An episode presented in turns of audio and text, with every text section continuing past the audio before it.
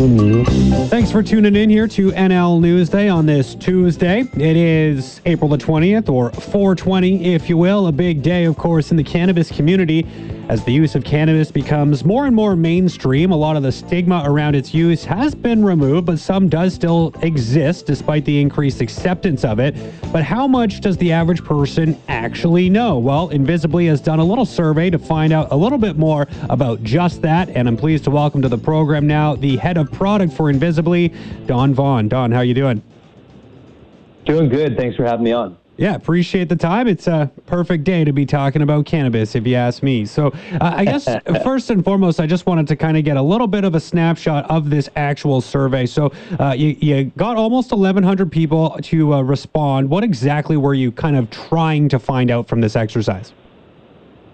Yeah, you know, there's been a lot of talk uh, about CBD and marijuana and cannabis here uh, in the United States, but um, you know, all over the world. And so, Invisibly, we do basically online polling and market research. And so, we asked a bunch of Americans in this case, uh, you know, what do you think about CBD? Have you ever used a CBD product?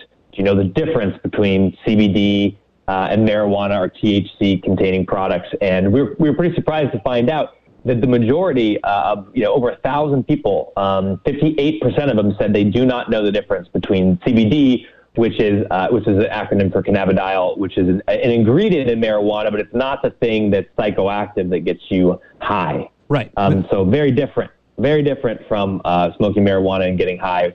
Um, it's it's it's a different chemical. Yes, for sure. So I guess for people who don't know, CBD is sort of the thing that you can get uh, to maybe help with things like pain and sleep and things along those lines. Where THC, that's what yeah. really gets you high, right, and has you getting the munchies and all that kind of stuff that comes along uh, with it, right? That's exactly right. Yeah.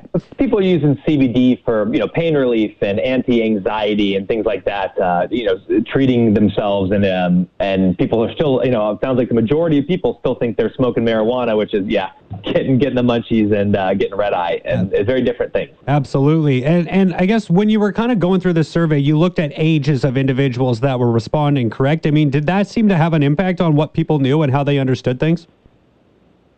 Yeah, you know, there's definitely definitely a difference by uh, age. Also, um, you know, just I would say that overall things were pretty pretty similar though across gender. We didn't find massive differences. So it seems like sort of across the board, people are just you know, they hear CBD, it's a chemical, comes from you know, cannabis plant, then, you know, it's hard to, to sort of understand all these differences. So most people have not figured out that they're very different, which is, you know, kind of surprising considering uh, I think it's around 40% of people have tried and used CBD. So it sounds like the people who know, you know, you know, who like and use CBD know about it, and everybody else is just kind of a hard no.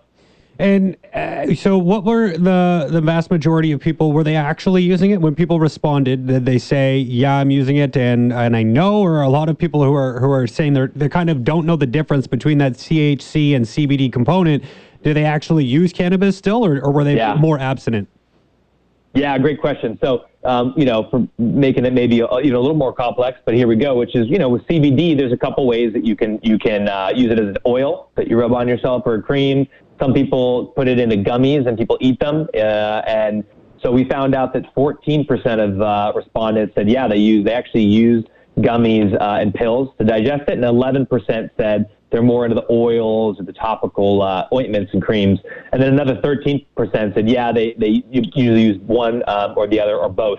Um, but the majority, 62%, do not use any CBD products. But I would still say, you know, 40% of, uh, of respondents of a whole population using using a different product. Um, that's a lot. It's a pretty big adoption rate. Were, were you at all surprised when you went through some of this data? Because, you know, like I said off the top, we are seeing this become more and more a part of our lives. It's becoming legal in a lot more states. It's been legal here in Canada now yeah, for yeah. a couple of years. Uh, were you surprised mm-hmm. that there mm-hmm. seems to be sometimes a, a lack of knowledge? Yeah, I mean, it just goes to show how much we're all in our own bubbles. Uh, so for me, I thought everybody knew that, you know, I'm a scientist, so I'm clear that there's mm-hmm. just different chemicals. The same plant has hundreds of chemicals in it, and you, some are useful and some aren't, so you use those ones.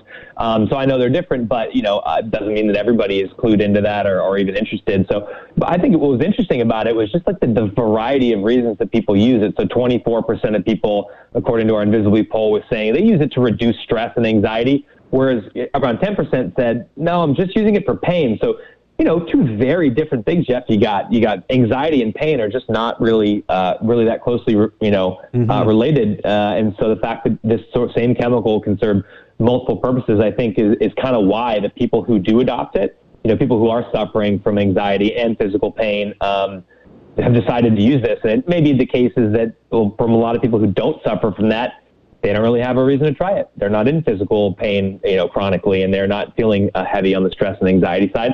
Or it could be that they just think it's the same as smoking pot. They're not interested in that. Yeah. I, I feel like there's probably a lot of that that last thing that you just said. People who, yeah. who are realizing it's a it's a product that comes from the cannabis plant probably just think, well, I don't want to get high, I don't want to be smoking weed, so I'm not going to be yeah. taking part in that. But there's you know that, get drug tested. Yeah, yeah, exactly. But I think a lot of that stigma is slowly going away, and and more and more people are using it as a way to maybe get off pharmaceuticals, right? And and and spend less time on drugs and and more time on an actual plant based product, right?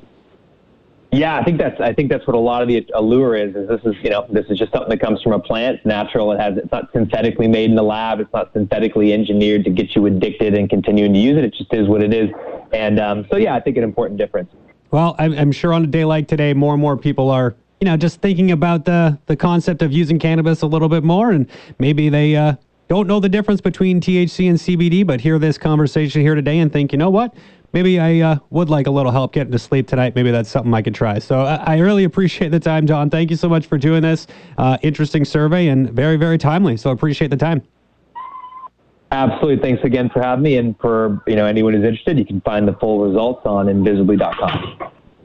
All right, awesome stuff. Don Vaughn, right there, the head of product at Invisibly, speaking to a survey to find out whether people really understand the difference between the two major components in cannabis products, those being CBD versus THC, it was pretty surprising that 42% of the near 1,100 people surveyed said, Yeah, I know the difference. Well, almost 60% said, No, I don't know the difference between the two, CBD and THC. Uh, you want to know the difference? Uh, THC, that stands for tetrahydrocannabinol. It is the psychoactive, uh, psychoactive uh, compound that is in marijuana, produces that high that people get when they, you know, smoke or ingest uh, marijuana products. And CBD, or uh, how do I say it? Can- cannabidiol, can- cannabidiol Close enough. CBD. That's why we use acronyms. It's the non psychoactive component, does not produce a high, and uh, it does work well for things like pain management or uh, being able to reduce stress and anxiety or being able to help people go to sleep at night. It's a very, very popular way to,